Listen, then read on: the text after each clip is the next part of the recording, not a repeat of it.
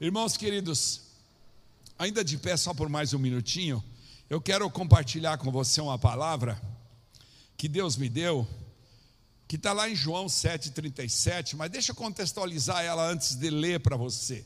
Nesse capítulo, Jesus está é, na Galileia, porque ele não quer ir muito lá para Jerusalém, para a Judéia, porque ele disse para os seus discípulos lá, eles estão me perseguindo, e não chegou ainda a minha hora, não é chegada a minha hora. Mas eles, religiosos que eram, falaram: não, mas você precisa ir para a festa. E então, depois de muita. Eles foram. E ele sozinho, escondido, foi também. Só que quando chegou lá, o Espírito Santo de Deus, porque ele era 100% Deus e 100% homem, o Espírito Santo de Deus tocou a vida dele, e então, no meio daquela festa, ele proclamou, no meio de uma festa religiosa, né? É, ele proclamou a seguinte palavra que está lá no capítulo 7 do Evangelho de João, no versículo 37 até o 39.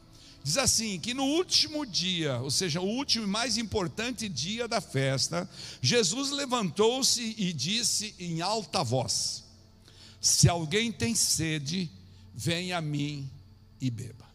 Diga comigo: se eu tiver sede, eu vou para Jesus eu bebo e tudo está resolvido. Quem crer em mim, como diz a Escritura, do seu interior fluirão rios de água viva. Se alguém tem sede, venha a mim e beba. Quem crer em mim, como diz a Escritura, do seu interior fluirão rios de água viva. Então ele estava se referindo, diz o versículo 39, ao Espírito Santo que mais tarde receberiam os que nele crescem. Eu e você, tá? Os que nele crescem. Até então o Espírito ainda não tinha sido dado, pois Jesus ainda não fora glorificado. Põe a mão na sua cabeça, por favor. Deus, nós cremos no teu sobrenatural. Nós cremos, Espírito Santo, que o Senhor fala com cada um, indiferente das palavras que o pastor eventualmente venha a falar aqui. Que o Senhor toca o coração, a mente, e o Senhor muda preceitos, convicções, o Senhor muda estratégias, o Senhor tira a gente do fim para recomeçar, o Senhor levanta o nosso ânimo, o Senhor faz coisas extraordinárias, por isso nesse momento nós oramos, Espírito Santo, que o Senhor fique bem à vontade em nosso meio e o Senhor faça a tua obra sobrenatural não uma obra natural de homens, mas o teu poder sobrenatural se derrame sobre cada vida que está nesse lugar, clamando por teu amor, cada vida que está nesse lugar te adorando e cada vida que está pela internet. Receba de ti agora, Pai, a ministração do teu amor, porque o teu amor é muito superior à capacidade de ministração de qualquer homem, em nome de Jesus. Amém. Amém. Pode sentar, por favor. Olha só que coisa interessante. A religião, eu disse ontem, quando eu estava aqui fazendo o, o, o, o Bem-vindo mesmo, a religião tem uma capacidade tremenda de matar a gente no Evangelho. Ela tem uma capacidade tremenda de secularizar a gente, de transformar a gente como espelho do mundo aqui dentro. A religião ela é cheia de dogmas, cheia de, de, de, de, de regras, de peso, e como disse a pastora uns três, quatro quartas-feiras atrás, ela tem a capacidade de colocar um jugo pesado sobre os nossos ombros, que julgo que, que é uma canga de boi, né? Uma canga nos nossos ombros, um peso tremendo, né? E ela tem a capacidade de tirar a gente da, da, da intimidade com o Espírito Santo e transformar a gente num religioso que não se deixa mais, que fica blindado contra a profundidade, contra aquilo que o Espírito Santo quer fazer na nossa vida, que é o amor sobrenatural de Deus e não as regras, não as doutrinas. E Jesus estava numa festa exatamente no meio da religião. Veja bem, os judeus daquela época, eles tinham um calendário que em, em, em Levítico e também em Êxodo, Êxodo 23 e Levítico é, é, é, também 23, por coincidência, havia estabelecimento por Moisés de três festas. três festas importantes. A primeira delas é a Páscoa, que é celebrada por nós até hoje, e quando nós celebramos a Páscoa, nós celebramos a nossa redenção, a nossa aliança com Deus, a nossa libertação do pecado, a nossa salvação eterna na ressurreição ao terceiro dia. Então, naquele tempo, o que, que eles celebravam? Eles celebravam a libertação saída de, de, de, do Egito, passado pelo Rio Vermelho e irem para o deserto. Essa era a primeira festa que Deus recomendava que eles fizessem, né? Ou seja, é a festa do pão sem fermento, é, é, é celebrada a data da libertação do Egito. A segunda festa é a festa das colheitas, dos primeiros frutos que da sua semeadura, ou seja, Deus fala: olha, traga as premissas para o, o templo, traga as premissas, coloque tudo acima na sua vida, coloque a mim, Deus, o Criador, né? Então, depois, mais tarde, essa festa foi chamada a festa de Pentecostes, quando o domínio grego, a, a língua grega começou a entrar nesse processo, recebeu o nome de Pentecostes. E finalmente, como está escrito em Levítico 23, tem lá um grande texto, né? A festa dos tabernáculos, das tendas, das cabanas, que também era chamada de Sucote.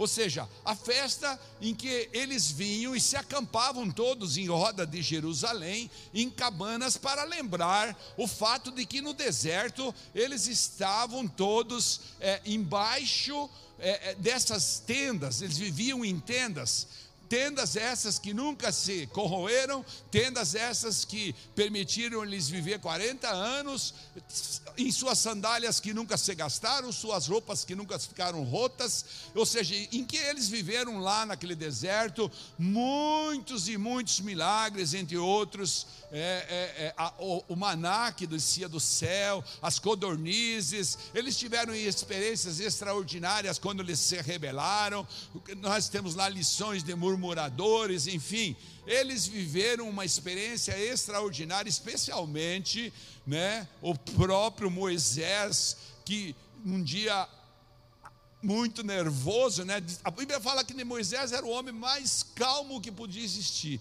E ele resolveu quebrar as tábuas da lei quando ele viu a, a, idolatria. Né? A religião leva à idolatria. A religião leva a gente a idolatrar pastores, líderes, a, ao nome de uma igreja, achar tudo tão bonito, cerimonial. Ou seja, a religião ela tem essa capacidade e Satanás usa muito isso para afastar a gente da verdadeira adoração. A gente fica encruado, a gente não quer é, é, é, levantar as mãos, porque a gente fica com vergonha. Satanás se encarrega de colocar no coração da gente: não seja idiota de ficar levantando as mãos, não seja idiota de ficar gritando, não seja trouxa de você ficar gastando o teu tempo com ajudar a igreja, gastando o teu dinheiro e essas coisas todas que vocês sabem melhor do que o pastor. Agora veja bem, lá em Levítico, mesmo 23, 43, fala assim: por que, que ele pede essa festa que Jesus estava lá quando ele fez essa proclamação que ele era a água da vida? Para que os descendentes de vocês saibam que eu fiz os israelitas morarem em tendas quando os tirei da terra do Egito. Novamente, Deus aqui nesse lugar fala: Eu sou o Senhor, o Deus de vocês. Então era uma festa que estava muito tradicional. O ritual dessa festa dos tabernáculos, deixa eu explicar um pouco isso para nós entendermos. É também conhecida como festa das cabanas ou das tendas, era uma alegre celebração, não era uma celebração fechada, não, era uma celebração muito alegre. Havia sete dias de festas de festejos regulares. Todo mundo vinha, se acampava nas suas tendas e sete dias milhares e milhares de pessoas se acampavam ali. O povo habitava então naquelas tendas para quê? Para trazer as oferendas.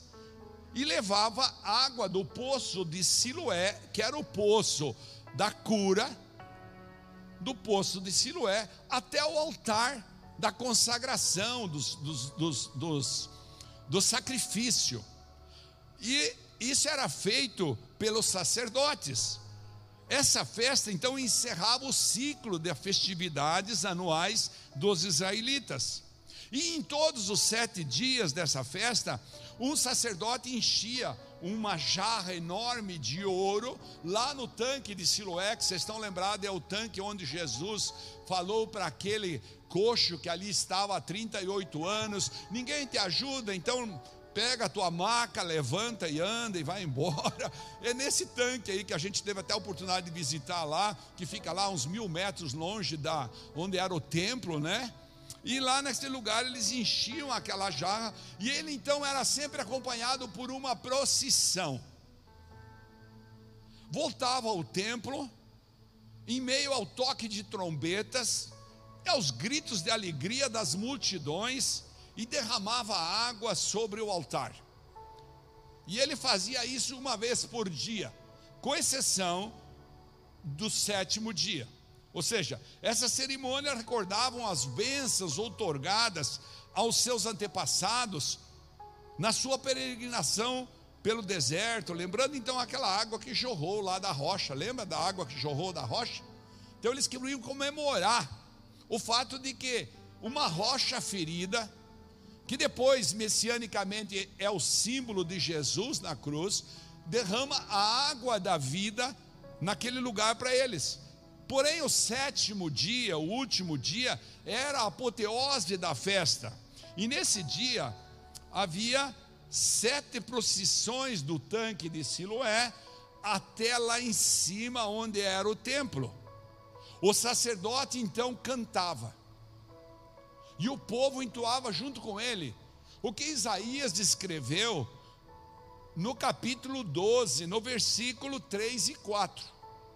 Ele falava: Com alegria vocês tirarão água das fontes da salvação. Por isso eu chamei essa palavra de beba água da fonte da salvação. Beba água da fonte da salvação. Tirei aqui desse verso: com alegria vocês tirarão água das fontes da salvação. E no versículo 4, o sacerdote continuava cantando com o povo, dizendo: Naquele dia vocês dirão: Louvem o Senhor, invoquem o seu nome, anuncie entre as nações os seus feitos e façam-nas saber que o seu nome é exaltado. Ou seja, derramem, propaguem o Evangelho, digam às pessoas: olha, venham e vejam o que Deus tem feito em nosso meio. Venham e vejam o que Deus tem feito na minha casa, na minha família, nos meus filhos, nos meus pais, o que Deus tem feito. Então, esse processo é o processo realmente é, edificante do reino em que eles cantavam. Aliás, essa cerimônia de derramar a água é também interpretada nas tradições judaicas e depois por aqueles que são os teólogos que estudam como uma prévia dos rios escatológicos da água viva que estão descritos na Bíblia. Que seria a vinda do próprio Messias, Jesus Cristo de Nazaré.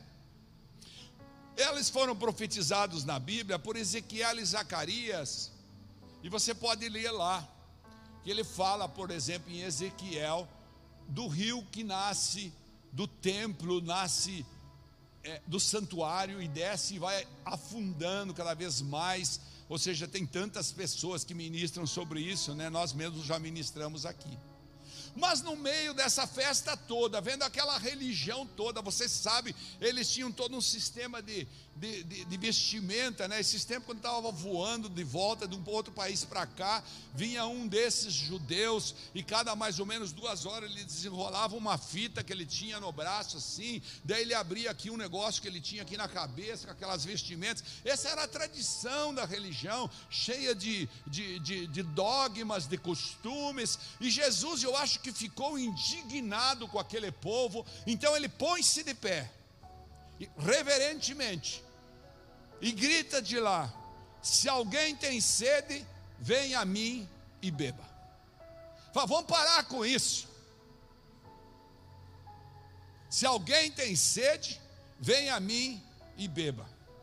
Então eu quero destacar aqui nesse, nesse, nessa frase de Jesus algumas coisas para a nossa vida agora que está contextualizado, de que forma Jesus teve coragem, de sabendo que ele era perseguido, de encarar aquelas pessoas todas, aquelas mesmas pessoas que mais tarde, uma semana depois, um pouco mais, comparecem diante de Pilatos e gritam: crucifica-o, crucifica-o. Eu quero destacar alguma coisa bem importante em termos de verdade. Nesse texto, em que Jesus usa a figura da água viva como símbolo da salvação, ele sabe que eles estavam ali levando aquela água naquela jarra, porque eles criam que aquela água do tanque de Siloé podia produzir milagres para eles. Ou seja, era uma cerimônia, era uma feitiçaria na realidade da religião é uma bruxaria da religião que muitas vezes acontece. Até hoje em dia, algumas religiões se dão o luxo de fazer tapetes e andarem por cima daqueles tapetes com o seu coração cheio de lama, com o seu coração cheio de água suja, fazendo uma grande mentira, cumprindo um protocolo e continuando com a vida de competir, de matar o sonho dos outros, de, de, de, de, de pecado, de prostituição, de adultério, de, de, de mentira enfim, isso é muito natural entre os humanos. Mas Deus escolheu a mim e a você para nos, nos dizer que se nós quisermos beber da água viva dele, nós vamos ser limpos, puros, santos, dignos. E exatamente assim foi que ele gritou para aquele povo. Se alguém tem sede, vem a mim e beba. Jesus estava dizendo: Eu sou a fonte da salvação. Diga comigo: Jesus é a fonte da salvação. Exatamente, Jesus é a rocha ferida, da qual brota a água da vida, que eles estavam ali. Então, Jesus é a própria água da vida. Jesus é o Siloé, a fonte espiritual. Jesus é aquele que pode satisfazer todos os anseios da alma humana. Não há necessidade de procurar mais nada. Não há necessidade de, como eu fazia, ir para o centro de terreiro, para o centro espírita, para o macumbeiro, para aquele lugar onde tinha alguém que dava um curso e então me ensinava uma mandinga para roubar mais, e, uma falsidade, uma, uma, uma, uma, uma, uma teoria, uma teoria mental. E me ensinavam lá a colocar um Buda lá na coisa, encher de sal, me ensinavam a colocar uns pacotes, uns como é que é, umas cabeças de alho, ou então faça aqui um negócio assim, você você comprar esses galos, mais essas galinhas, mais esse sangue, mais essas velas, mais não sei o que. Não, Jesus está dizendo, eu sou suficiente. Diga comigo, Jesus é suficiente. Aplauda Jesus por isso. Ele é suficiente.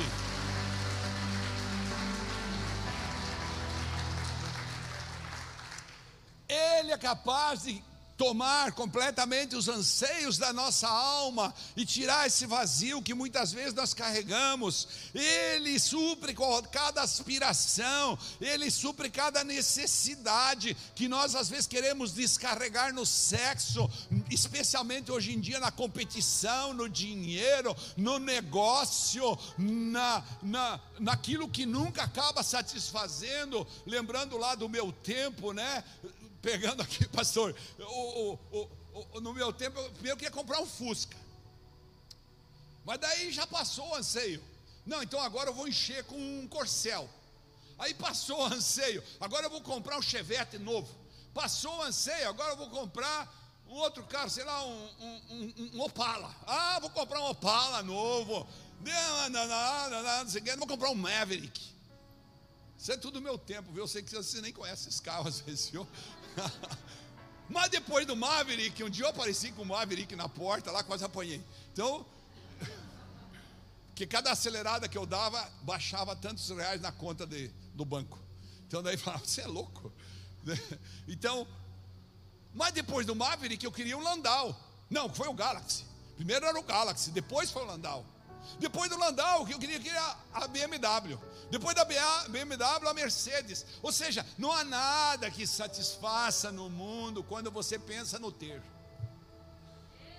Mas quando você pensa no ser, e você entrega a sua alma para Jesus, e deixa Ele ser Senhor da sua vida, ah, meus amados, minhas amadas, quando Ele é a água da vida, Ele é suficiente.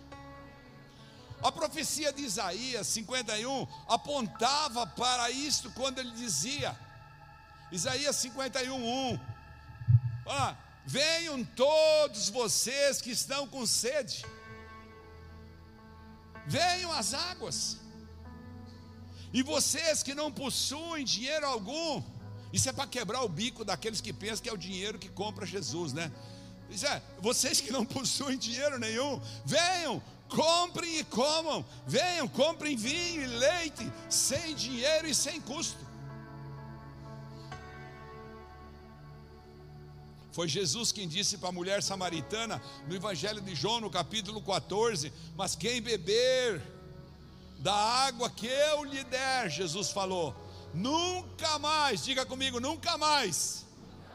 Olha que lindo, nunca mais terá sede. Ao contrário, a água que eu lhe der se tornará nele uma fonte de água a jorrar para a vida eterna. Ou seja, é uma fonte de água que vai derramar sobre outras vidas, que vai testemunhar a glória de Deus para outras pessoas, que vai ser testemunho vivo, né? Como eu disse ontem para o pessoal do Bem-vindo Membro, eu falei agora Jesus está dizendo ide, evangelizai, mas ele não fala ide e falai. Então eu sempre digo, ide e evangelizai, como Jesus. Se necessário for, fale. Mas que o teu e o meu testemunho sejam luz e sal para essa terra, como eu falei para aqueles que aqui estavam. Ou seja, o nosso testemunho, eu sempre digo, quando vamos ensinar os pais, nos cursos de pais, eu digo: olha, uma, uma atitude, uma atitude vale mais que mil palavras. Um exemplo vale mais que mil palavras. Então, eu e você somos convidados, ao contrário, a água que eu lhe der se tornará nele uma fonte de água a jorrar para a vida eterna. Então ele fala assim: não, eu não quero que você pense só agora, pense na eternidade. A Laura, ontem à noite, quando eu estava lá em Florianópolis, acertando os negócios, tira do hospital, leva para a funerária, funerária, roupa, busca, volta aqui. Ontem elas vieram umas três vezes aqui para Itapema para voltar lá, ela e a Carol. A Laura falou para mim: Sabe, pastor, o que me alega no coração é que no último momento que eu estava lá no quarto com a mãe, que ainda me permitiram, a mãe estava cantando comigo. E você sabe, a Laura faz parte do louvor aqui quando ela pode, do violão.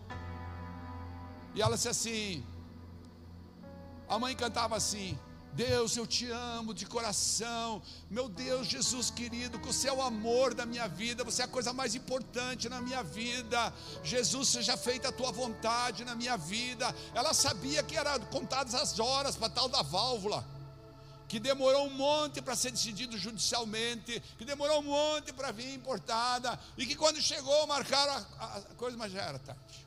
Deus queria assim. Enfim, mas o mais lindo disso é saber que ela tinha essa visão da vida eterna. Essa visão, seja feita a tua vontade. Ou seja, a água da vida não é para você desfrutar só agora. Agora ela vai continuar lavando você, vai continuar desafiando você com, com dificuldades, com problemas, vai continuar é, gerando na sua vida é, é, é necessidade de aprender a nadar na água da vida, às vezes, eu necessidade de passar por dificuldades. Jesus é que nos convida. Em Apocalipse capítulo 22, 17, ele fala: O Espírito e a noiva dizem vem. Quem é a noiva? Somos nós, a igreja. O Espírito Santo e a noiva diz: Vem. Ele, então eu e você que somos a noiva, vamos dizer para aqueles que estão desalinhados, para aqueles que estão é, é, é, tristes, enfim, todo aquele que ouvir, diga: Vem. Quem tiver sede, venha. E quem quiser, beba de graça da água da vida. Eu e você, como testemunhos vivos, vamos dizer: venha, você vai conhecer um novo projeto de vida. Assim como alguém, um dia, né, e por minha felicidade está aqui, o pastor Eliseu teve coragem na mesa da casa dele, que só tinha uma Bíblia e um vidro, e dizer para mim assim: Olhe, Ademir, depois de duas horas que eu me gavei para ele, mas me gavei muito, acho que umas três horas.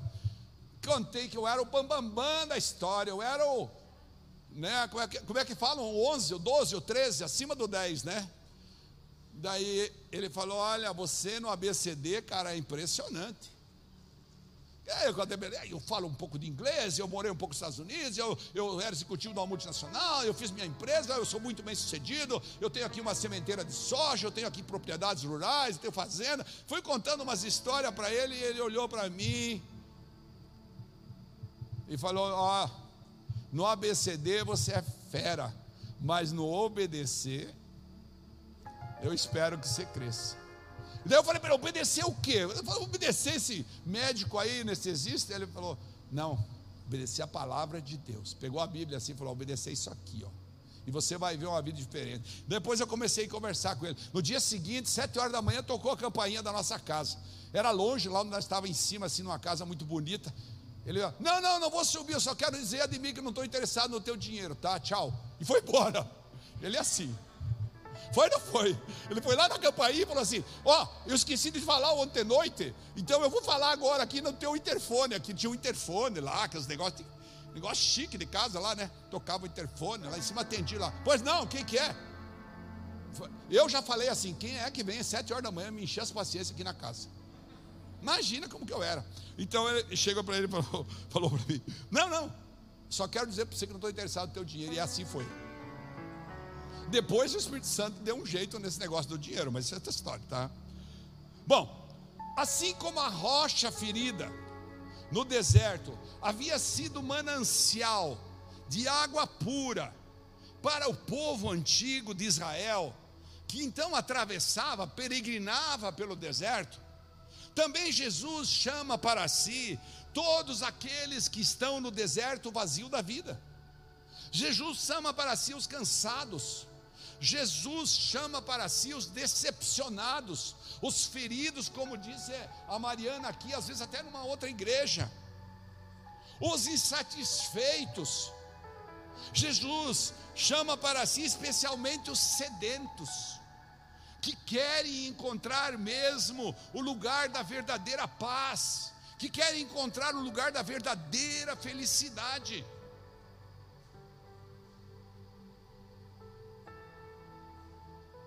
Aqui diante de mim eu vejo pessoas que eu conheço a vida um pouquinho, de 5, 6, 8 anos. No outro culto também tinha. Pessoas que viviam envolvidas em situações, esposas que reclamavam no meu WhatsApp, não aguento mais. Mas que não desistiram da água da vida e agora estão vivendo uma vida de muita paz e amor. E o que é que faz desta verdade um convite muito especial e maravilhoso? Venham a mim, todos os que estão com sede. Esse convite, quais são as marcas dele? Quais são as marcas desse convite para mim e para Jesus? Eu quero passar rapidamente por isso, porque esse dia que Jesus levantou e declarou isso, ele sabia que ia ecoar na eternidade as palavras dele e que chegaria hoje aqui, dia 26 de... Meu Deus, não liguei para o meu pai. Dia do aniversário do meu pai. Meu Deus.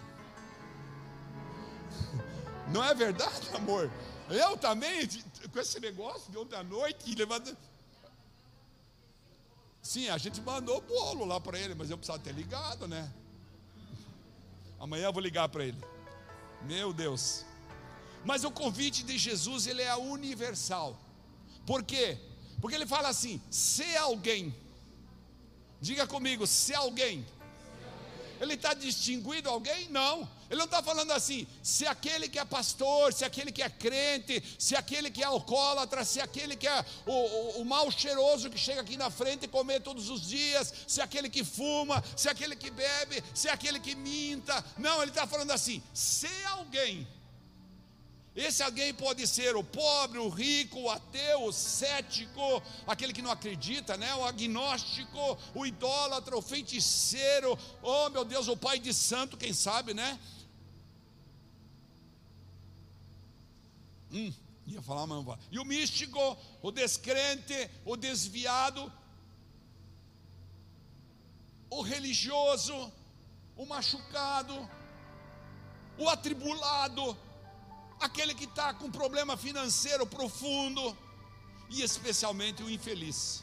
Esse alguém pode ser um jovem cheio de, de vida e vigor, como nós vemos aqui os jovens aqui na frente. Mas também pode ser um ancião, como o pastor Ademir, né? Pode ser um ancião com avançado nos seus dias. Esse alguém pode ser um homem, pode ser mulher, pode ser uma criança, um adulto, um doutor, um analfabeto, um culto, não culto, estudado, não estudado. Ele fala: se alguém. O convite, portanto, é para quem já bateu em todas as portas, como eu estava explicando, e só colheu decepções, só colheu desesperanças, só colheu mentiras, enganações, traições, manipulações, especialmente nas igrejas, há um processo de manipulação tremendo nesse universo chamado mundo. Desgastes, traições, como eu disse, alguém que acaba o quê? Sentindo a vida numa sequidão. O convite é também para aqueles que já desistiram de mudanças, fala não há mais esperança, como profeticamente falou aqui a Mariana no louvor, falou, você talvez tenha chegado nesse lugar, falou, ah, não há mais esperança para mim, talvez esteja nos vendo na internet, fala, ah, eu estou vendo, mas eu não vejo esperança. O convite é para quem está aqui nesse culto, sim, para você que foi criado na igreja também, mas quem sabe alguns não sentiram o toque de Deus, quem sabe alguns ainda nem conseguiram nascer de novo de fato. O Espírito Santo não fala com a pessoa. Portanto, este é um convite universal que Deus espera que eu e você façamos para todos aqueles que nos rodeiam, para que eles possam também experimentar da água da vida. O segundo aspecto é o convite de Jesus é para uma relação pessoal. Ele diz assim: venham a mim, venham a mim. Não. Você pode pôr aí de novo 4. Desculpe, 7,35. 7, é? 7,35. 7,37, né? 7,37. Por quê? Porque não está escrito venham a mim. Está escrito venha a mim. Venha a mim. Por quê? Porque é pessoal, é único. Deus não está não, não tá preocupado. O convite de Jesus não é para aderir a uma religião. Ele não está dizendo, ah, venham que eu vou fazer um exército religioso. E então nós vamos derrubar o governo de Roma aqui, o Império Romano. E então nós vamos derrubar o Império Romano e nós vamos estabelecer o meu reinado aqui nós vamos cortar o pescoço do Herodes, nós vamos cortar o, o, o, a cabeça do Pilatos, nós vamos derrubar o, todos esses religiosos aí que estão querendo depois, mais tarde, julgar ele. Caifás, Anás, esse povo todo, e eu vou. Não, não é isso. Ele falou assim: o convite de Jesus é para iniciar um relacionamento íntimo com Ele.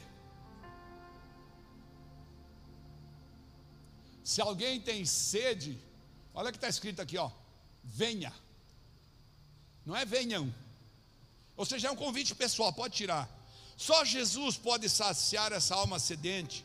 Só Jesus é suficiente. Repete de novo isso para ficar bem claro. Diga comigo: só Jesus é suficiente Querido, só Ele é o caminho, só Ele é a porta, só Ele é o pão da vida, só Ele é a água da vida, só Ele pode perdoar pecados, só Ele pode transformar corações, só Ele pode transformar vidas, só Ele pode oferecer hoje para você um recomeço, amanhã de manhã outro recomeço, e se for preciso 50 vezes no dia, Ele vai oferecer 50 recomeços para você, porque Ele aceita o teu coração sincero, só Ele conhece conhece a profundidade do teu coração. No meu caso, Ele conhece mais que eu mesmo. Naquela ocasião, Jesus estava em meio àquela festa enorme. A mesma religião que julgou ele e o condenou injustamente, ouviu dele esse convite. Mas a religião, queridos, por mais festa que faça, por mais que nós façamos congressos aqui, congresso de homens, agora nós temos o Legendários, e nós fazemos, antigamente tinha o G12, depois podemos fazer, pode fazer o que quiser, a religião não tem esse poder. Outro dia eu visitei um casal aqui da igreja, no meio de um culto, o Espírito Santo falou para mim: fala para eles. Estavam envolvidos em todas as áreas da igreja eu falei para eles: olha, sabe que Deus está falando para mim? A, a religião vai matar vocês. Vocês são ativistas do Evangelho. Não seja ativista, você pode trabalhar, você pode ser obreiro, mas antes de ser obreiro, precisa ser discípulo. Você pode ser discípulo de Jesus, ter o caráter de Cristo, ajudar na igreja, sim. Não, eu quero cozinhar, beleza, eu quero ser. É, aqui está o tecladista, né? O Marlon, eu quero ser o tangedor do pastor, eu quero ser o, o cara que toca violão, eu quero ser. Não, não tem problema nenhum. Mas você tem que entender que não pode fazer isso por religião, tem que fazer isso por amor a Jesus. Fazer para Jesus. Ah, eu faço para o pastor, não venha. Eu faço para a igreja, não venha. Faça para Jesus. Sem Jesus, toda religião é vã. Só Jesus pode, só Ele é suficiente para mim e para você. Então o convite de Jesus é pessoal, é específico, é fala, venha. Agora olha que interessante. Ele põe uma condição, o convite de Jesus exige um profundo anseio por salvação. Ele fala assim: se alguém tem sede, se alguém realmente quer salvação, se alguém, alguém, alguém quer realmente um relacionamento com Ele, ou seja, só os que têm muita sede conseguem ir a Jesus. A sede, experimenta ficar um tempão caminhando aí, mesmo na beira da praia, você fala, ah, não tem uma torneira, não tenho dinheiro para comprar uma água, eu não vou tomar aquela água salgada. No outro culto até contei como que eu li muitas reportagens sobre aquele acidente de avião que deu com aqueles caras que jogavam cricket, que era do Uruguai, não sei se o pastor lembra, que caíram nos Andes lá o avião, e depois de quase 40 dias, se não me engano, foram achados alguns, muitos sobreviventes. Comeram a carne dos outros humanos, é, é, tomaram o próprio xixi quando a neve era muito intensa, não tinha como derreter. Ou seja, tomaram o sangue, como porque a sede, ela é realmente uma coisa que não dá trégua para ninguém. Então, enquanto você se sentir inconsolável no seu coração, há espaço para o Espírito Santo chegar aí dentro e acampar aí, fazer uma tenda daquelas para ele. A sede exige uma solução imediata e urgente. Então, o convite de Jesus, ele exige rompimentos imediatos. Imediatos. Porque ele fala: se alguém tem sede, venha. O que, que ele está dizendo? Se alguém tem sede, rompa com o teu nível de relacionamento com o mundo. Mate o velho homem dentro de você. Se alguém tem sede, estabeleça prioridades em que Deus está acima de tudo na sua vida. Nós falávamos e falamos sempre aqui como é difícil a gente olhar para o netinho e dizer para o netinho: Eu amo mais a Deus do que o Pedro. Ai! Até dos filhos dá para dizer. Mas dos netinhos não é fácil. Então, é um trabalhar de Deus no coração da gente. É, o, é o realmente o render-se diariamente em oração, em adoração. É você dizer eu te adoro, porque Deus está interessado no que? No teu coração, naquilo que você declara para Ele. Ou seja, há que ter um rompimento imediato. Ninguém é naturalmente cristão. Ah, eu sou cristão. Não. Deus chamou você para um rompimento.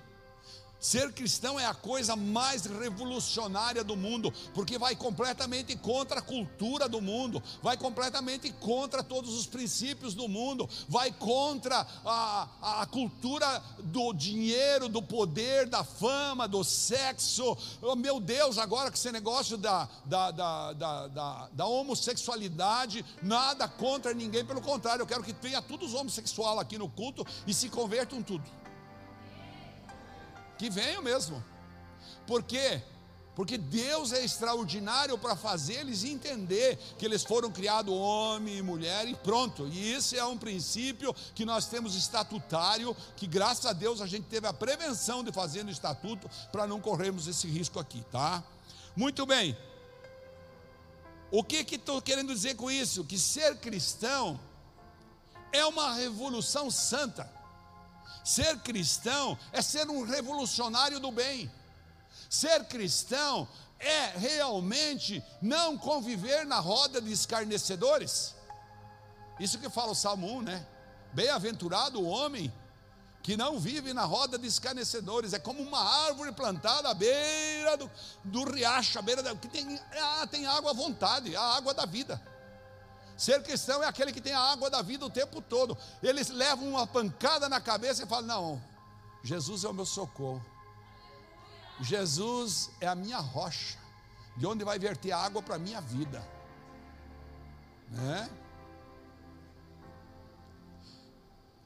Jesus disse, para você ver como ele estava criando uma revolução é, clara para nós no mundo espiritual. Em Lucas capítulo 11, versículo 23, ele fala: Aquele que não está comigo é contra mim. E aquele que comigo não ajunta, o que que fala? Diga mais alto. O que que fala? Espalha, diga comigo, aquele que não ajunta, espalha. Você entende isso? Se você se permite querer se juntar com a cultura do mundo, você está espalhando. A cultura do mundo tem que parar de influenciar o nosso desempenho. A cultura do mundo, eles olham ali, quando eles veem um cara pegar o cigarro assim da porta, ó. ou então eles veem o cara sentado esperando o almoço com o celular na mão. A cultura do mundo fala: vocês são loucos. A cultura de Deus fala: continue tendo compaixão e misericórdia. Continue tendo compaixão e misericórdia, que daqui a pouco eu vou pegar ele e vou transformar a vida dele. A cultura do mundo fala assim: não seja tolo de semear seu dinheiro na misericórdia da igreja. Aquela igreja tem dois objetivos: ela tem o objetivo de evangelizar. E vocês sabem, nós mandamos dinheiro para cinco missões. Hoje é importante falar isso, porque está aí o envelope de missões. Nós mandamos para cinco missões no mundo inteiro né? Então, nós mandamos para Guiné-Bissau, que é a coisa mais linda do mundo. Para Raquel e o Fred e os seus filhos que vieram para o Brasil, fizeram faculdade e voltaram para lá ser missionários. No meio daquele mato, ele já pegou, não sei se é 11 ou 12 malária. Nós mandamos para Tailândia, nós mandamos para a China, desculpa, para a Índia. Nós mandamos para Madagascar e para o Malawi. Todos ministérios muito sérios. Ou seja, temos que fazer o que com o dinheiro da oferta e do dízimo? E investir no reino de Deus. É esse que é o propósito. E você precisa ter a certeza da seriedade disso. Ou seja, aquele que não junta com Jesus, espalha. Quem que espalha? O fofoqueiro. O sábio não, o sábio a palavra entra aqui, parou aqui, não sai. O fofoqueiro a palavra entra aqui, ela sai multiplicada. Então o processo é tomar uma decisão, porque a indecisão, ela já é uma decisão. A indecisão é a decisão de não decidir. Nossa, entenda isso, ó. Diga comigo, a indecisão é a decisão de não decidir. Então, para Jesus, ninguém é irrecuperável. Entende isso? Essa é a misericórdia de Deus.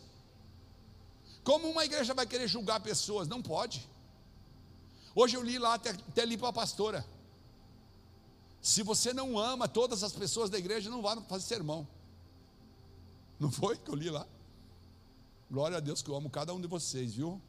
Muitos que eu conheço aqui, que tem a carinha aqui, olha aqui assim, fala, eita, aleluia, né, Luiz? Aleluia. Não há poço tão profundo que a graça de Deus não suplante a profundidade. Não há poço tão profundo que a graça, a misericórdia de Deus não chegue lá. Não há caso irrecuperável para Deus. E portanto, esse é um convite de experiência espiritual, pessoal. Jesus convida todos nós para bebermos da água. Muitos de nós temos que sair da religião.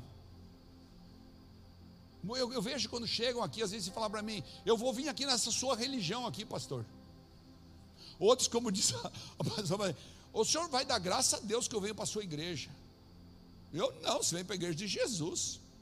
Qual é que é a função da igreja? É ligar você com o Senhor. Essa é a função da igreja. É ligar você com Jesus.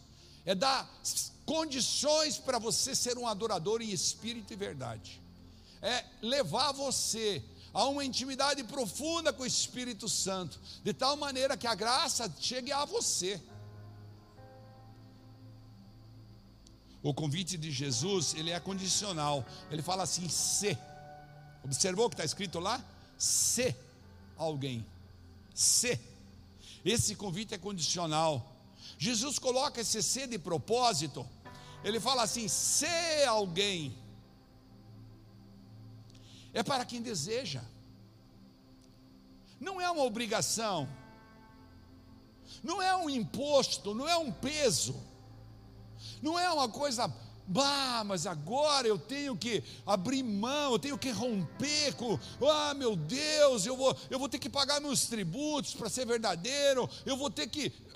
Não, não é um peso, é uma libertação.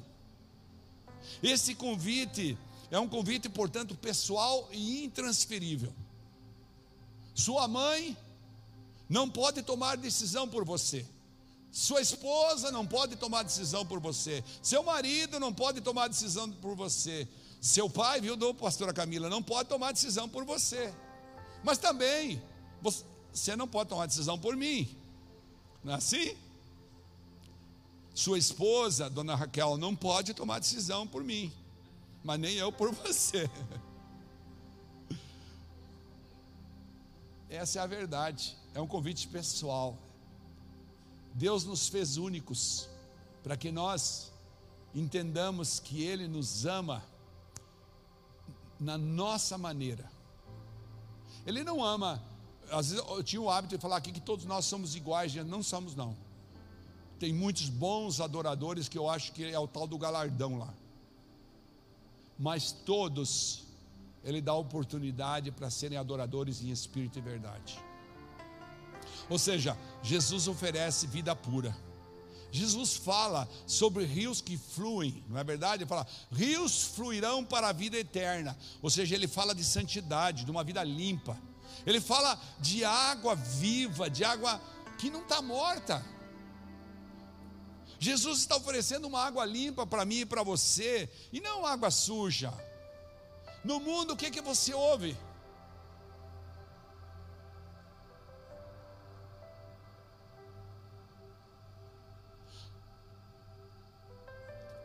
Chega de viver de impureza.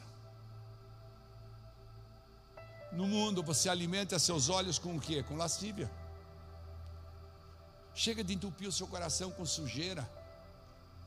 Chega de abastecer a sua alma com banquetes do pecado. A alma vai lutar o tempo todo contra teu espírito. Você que decide quem que você quer dar de comer mais. Você quer dar de comer para tua alma ou para o teu espírito? Jesus tem uma vida santa, pura e limpa para mim e para você. É o sangue dele que nos purifica. Ele nos dá o valor, regenerador do Espírito Santo. As pessoas estão intoxicando a sua alma de impurezas aí no mundo. Essas coisas geram esse vazio da alma. Quantas pessoas, sem falar nome, sem dar qualquer direção, mas pastora Camila foi visitar uma moça na, no, no hospital. E então, quando ela conheceu a mãe da moça, ela falou: Não, não quero falar com a moça mais, eu quero, preciso falar com a senhora. Eu preciso falar com a senhora. Porque a maneira como ela se referia à filha, estava claro que o problema estava ali. Então é preciso entender que Jesus oferece uma vida verdadeira. E foi o que ela disse para ela: se quer uma vida verdadeira, venha tomar da água da vida. Então o convite de Jesus é oferecido com grande fervor. Jesus se colocou de pé e gritou, porque ele falou assim: olha, não é o sedento que grita por água, ele oferece água, ele é o libertador da, que oferece água. É um tempo de nós parar de viver sedentos, é um tempo de nós parar de viver sem paz, de buscar fontes, pode vir o louvor, de buscar é, em fontes rotas a satisfação para a nossa alma. O que, que é fontes rotas? Eu tive, a semana, vocês, muitos ficaram sabendo, eu tive que levar a pastora às oito da noite, bem na hora do culto, em quarta-feira, estava para vir para cá. Ela não se sentiu bem, eu levei lá no Hospital do Coração, onde o nosso plano de saúde cobre lá. E então ela tinha muitas dores. Tem pessoas que conseguem é, é, é, encarar as dores e mandar as favas, né? Mas tem pessoas que sofrem muito, e mãe sofre muito, né? Então ela tinha muitas dores. E daí eu tive que ficar das oito da noite até meia-noite no hall do hospital com uma televisão ligada no SBT. Eis que de repente chegou lá o ratinho. E eu tive que olhar para aquilo lá. Eu olhava para o celular, Estava cansado já de olhar para o celular. Olhava para a televisão. Meu Deus do céu, como é que assistem isso? Onde está o nível de cultura da nossa nação, que diz que tem muita audiência? Eu espero que nós cristãos entendamos isso. É isso aí que enche de lixo o nosso coração. Eu saí lá, fui buscar minha caminhonete que estava lá longe. Falei, vou aproveitar mexer aqui no computador dessa caminhonete para me aprender um pouco. Fiquei bem na porta, assim, para quando ela aparecer lá, eu vou atrás dela. Mas pense que, que, que coisa séria, ou seja, enchem o coração da gente na televisão, na internet. Enquanto na realidade, se você pegar a palavra e escutar a palavra, se você não quer ler, hoje está tão fácil isso nos app, né? Jesus oferece uma vida abundante. Jesus promete fazer de você uma bênção, não só para você, para os que lhe rodeiam e para as outras pessoas. Jesus promete isso. E alguém disse aqui hoje: Ele não é, não é homem para que minta. Jesus oferece uma vida de poder. Há poder no sangue de Jesus. Há poder de libertação. Há poder de oração. Não pôde estar conosco hoje, mas uma das pessoas que comia aí na frente ontem fez um bem-vindo membro. Irmãos, Há poder sobrenatural na fé verdadeira. Jesus estava então falando a respeito daquela plenitude do Espírito Santo que está sobre nós.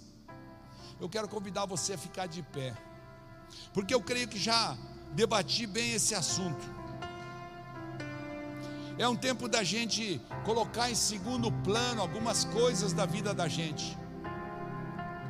Talvez nessa noite você tenha identificado algumas coisas que, que eventualmente, que eventualmente podem ter gerado em você um afastamento da prioridade que é o Espírito Santo na sua vida.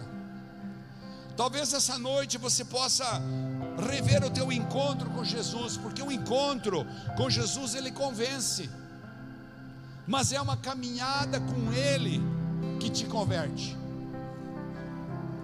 O encontro com Ele é muito lindo, mas a caminhada diária, momento após momento, dia após dia, oração após oração, palavra após palavra, alimento após alimento espiritual, culto após culto, Amanhã mesmo nós vamos ter nosso jejum aqui. Uma semana de jejum não mata ninguém, mas abre portas para o mês de outubro para a tua vida, abre portas para você cear domingo que vem, abre portas para você reconhecer as mazelas da vida, para limpar o coração. É tão rapidinho, meu dia 15 é uma hora, pronto, parou, uma hora não tem mais. Faça um esforço. Se a sua alma está triste, se a sua alma está preocupada, se está inconformada com a sua vida, com essa vida que você está levando, quem sabe você está triste. Esta noite, é nesta noite, como a pastora profetizou aqui, os rios de água viva de Jesus querem te encharcar com o amor dele. Os rios de água viva que emanam do altar para o meio da congregação, assim que fala a palavra. Essa noite o Espírito Santo quer derramar a água da vida aqui. Bem rapidinho, nós vamos adorar Deus. E eu quero que você que está conosco aqui, e você que está na internet, você possa mesmo essa noite rever as prioridades. O quanto você está bebendo de água limpa e permitindo que o Espírito Santo Quantos de nós fugimos do compromisso que assumimos, às vezes, nas próprias igrejas, porque priorizamos outras coisas? Brincávamos essa tarde, a pessoa fala: amanhã vai ter visita na minha casa, então hoje eu não vou. Muito mais quando recebe visita às quatro da tarde. Eu sempre falo: diga para visita, vamos comigo, não vai? Então fique aí que eu já volto. É uma questão de prioridades. Jesus quer conhecer o teu coração. Que Ele derrame essa noite rios de água viva nesse lugar. Sim, Espírito Santo, nós oramos. Nós oramos.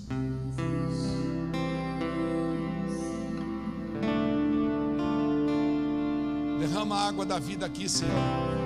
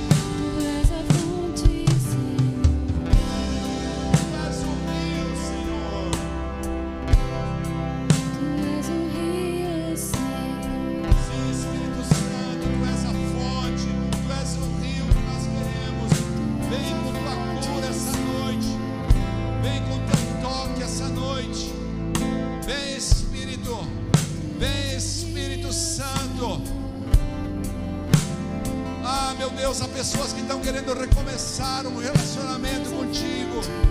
Há pessoas que estão querendo começar um relacionamento contigo. Há pessoas, Deus, nesse lugar. Derrama, Jesus.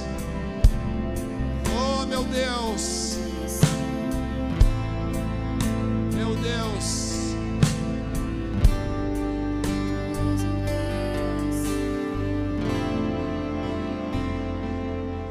Sabe, irmãos, eu vou precisar pedir da tua tolerância, porque já passou do horário.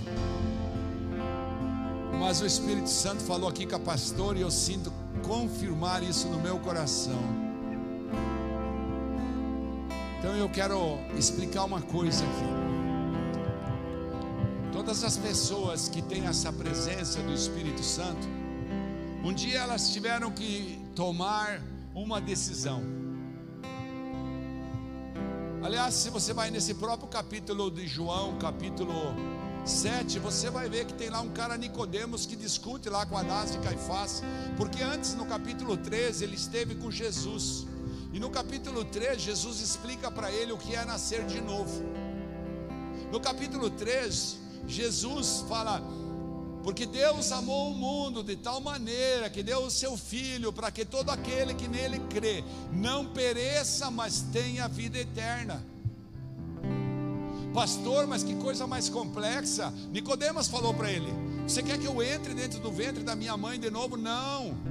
Jesus está explicando para ele: Todo aquele que confessar a mim diante dos homens, eu o confessarei diante do Pai.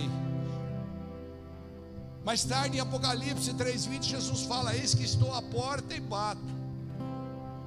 Jesus cria um anseio pela, pela presença dele no nosso interior.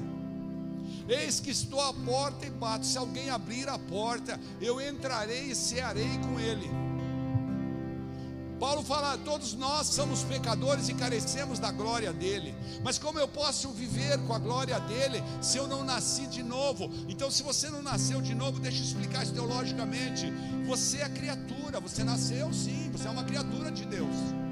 Mas é você quem decide se você quer que ele venha habitar dentro de você ou não se você quer ter esse nível de intimidade com Ele, se você quer beber da água da vida dEle.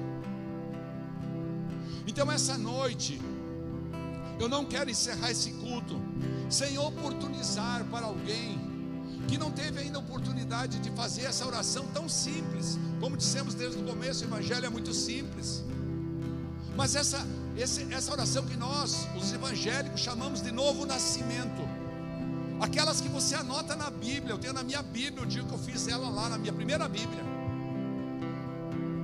Eu nasci de novo e a partir de então, quando eu abro a Bíblia, a Bíblia se revela a mim, se revela a você. Tem pessoas que leem a Bíblia e não conseguem ver a revelação. Por quê? Porque o seu espírito ainda não foi vivificado. A Bíblia é o único livro em que o Espírito que escreveu ele fala com a gente e fala diferente a cada vez que a gente lê. Então eu quero convidar você que essa noite está aqui na igreja, que gostaria de fazer essa oração aí no lugar onde você está. Você levante sua mão assim, eu quero receber Jesus no meu coração. Olha aqui já tem um jovem aqui falou, eu quero receber Jesus no meu coração. Tem mais alguém que quer receber Jesus no, no coração? Alguém que vai falar assim: Eu quero receber Jesus no meu coração. Eu quero que Ele seja Senhor da minha vida. Eu quero que Ele venha. Eu quero que Ele venha e tome posse do meu viver. A palavra fala exatamente o seguinte a respeito da salvação eterna. Ela fala que a partir do momento que você nasceu de novo, você vai para o céu e acabou, a graça tomou conta de você. Você decidiu aceitar o milagre da cruz, você decidiu dizer que crê no Senhor Jesus, você decidiu, já tem mais uma pessoa lá, é, você decidiu, sim, eu já ouvi aqui, amor. É, sim, sim, já são duas pessoas, três pessoas, ótimo, mais pessoas vão chegar. Escute, você decidiu dizer: Jesus, eu te recebo no meu coração como meu Senhor e meu Salvador. Eu me arrependo dos meus pecados. Eu coloco a minha vida sob a tua égide. Então, nesse momento, você nasce de novo para Ele, você nasce com o teu espírito, e então o teu espírito vivificado vai direto para a vida eterna. Claro que ninguém vai morrer essa noite, mas se você morresse essa noite, você tinha a certeza da salvação eterna. É pouco que o pastor está oferecendo. a salvação eterna, a tua eternidade com o Criador dos céus e da terra. Então é você que decide, quero dar uma última chance por causa da hora. Uma última chance. Quem mais quer receber Jesus? Como já são três pessoas, quatro, quatro, olha lá, quatro. Vem aqui na frente, faz favor. Vamos fazer uma oração rápida. Vem aqui, tenha coragem. Confesse diante dos homens. Pode vir, venha, meu amado. Venha, filho. Venha. Isso. Aqui, ó, virado para mim aqui. Irmãos já vir aqui. O pastor vai colocar você aqui. Que lindo. Olha só. Quem mais quer? Tem chance ainda. Mais uma pessoa? Mais uma pessoa? Tem mais alguém? Não, é quatro, porque a, pessoa, a pastora veio aqui e falou para mim, Admir, tem quatro pessoas que precisam receber Jesus aqui. Ela falou para mim aqui agora. Vocês vão receber Jesus no coração. A sua vida vai mudar a partir de hoje. A partir de hoje, Deus vai entrar dentro de você. Esse é o sobrenatural. O Espírito Santo está nesse lugar, ele é invisível. Jesus explicou para o Nicodemos no capítulo 3, se pode ler no Evangelho de João. No capítulo 3 ele explicou: é como o vento que sopra, ninguém sabe de onde vem nem para onde vai, mas ele está nesse lugar, ele vai vir habitar dentro de você, e ele vai fazer uma obra linda, você vai ter experiências extraordinárias. A partir de hoje você pode chamar ele Abba Pai. Vamos orar a igreja junto para ajudá-los e você ora com fé.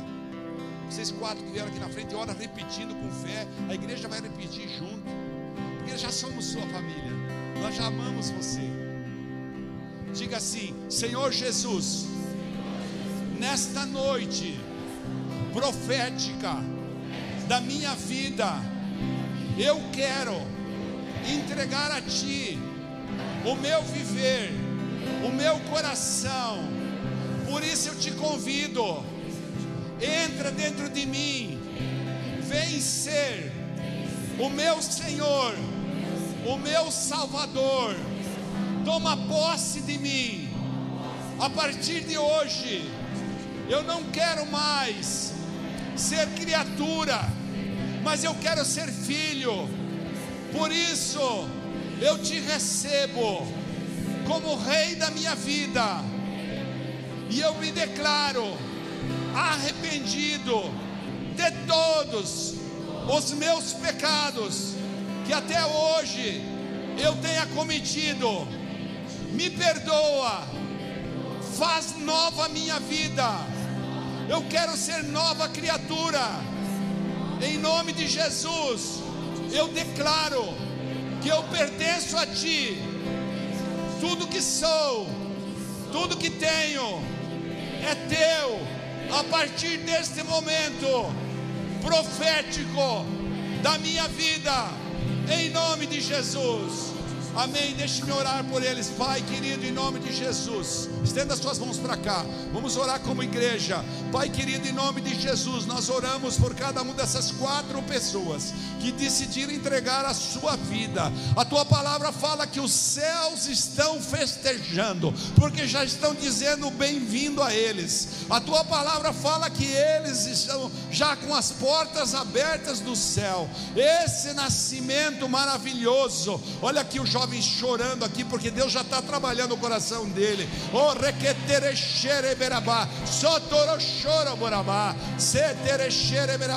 Espírito Santo de Deus, toma conta desse Senhor, toma conta dele, faz a tua obra, enche ele com teu amor, com tua glória, enche esse jovem com tua bênção, em nome de Jesus, enche essa senhora, enche ela em nome de Jesus. Oh, requetere xereberabá. Deus querido, nós, como tua igreja, os consagramos a ti e os declaramos, Deus filhos, diga comigo, Senhor, nós os declaramos, Deus filhos, e a partir de hoje, nós decretamos, como tua igreja, uma vida nova para cada um deles, em nome de Jesus, amém. Aplauda o Senhor Jesus por essas vidas. Aleluia. Aleluia. Eu queria que vocês virassem para lá.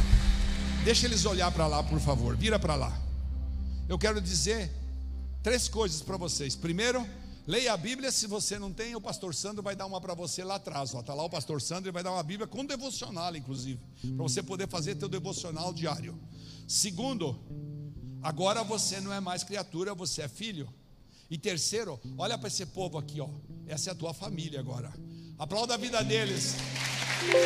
Diga comigo, sejam bem-vindos. Aleluia, Deus abençoe. Vamos encerrar o nosso culto. Estava tudo tão bonito, Mariana, mas precisamos encerrar, está muito tarde. Quero pedir para os visitantes que vão lá atrás. Não esquece da nossa cantina, que é tão importante para nós. Estamos pagando as despesas extras da igreja. Coloca as suas duas mãos para frente, o pastor vai abençoar você. Que os rios de água viva do Espírito Santo esta semana possam tomar conta de você, do seu coração, da sua casa, da sua vida, em nome de Jesus, e que você possa exalar o perfume da glória de Jesus na sua vida. Não esquece, volte sempre. Olha só, que o Senhor te abençoe e te guarde. Que o Senhor faça resplandecer o seu rosto sobre você. Ele te conceda a graça maravilhosa da presença dEle, te salvando de perigos, te dando prosperidade na alma, te dando prosperidade no espírito, te dando prosperidade financeira, espiritual, emocional, nos relacionamentos, e Ele te livre do mal. Que o Senhor te livre do mal, e o Senhor volte para ti o seu rosto e te dê a felicidade e a verdadeira paz, em nome de Jesus. Sabe por quê? Se Deus é por nós, quem será contra nós? Agindo Deus, quem impedirá? Deus é bom, toda hora, toda hora. Deus é bom. Bom em paz, Deus acompanhe. Aleluia, aleluia. Amo vocês. Aleluia.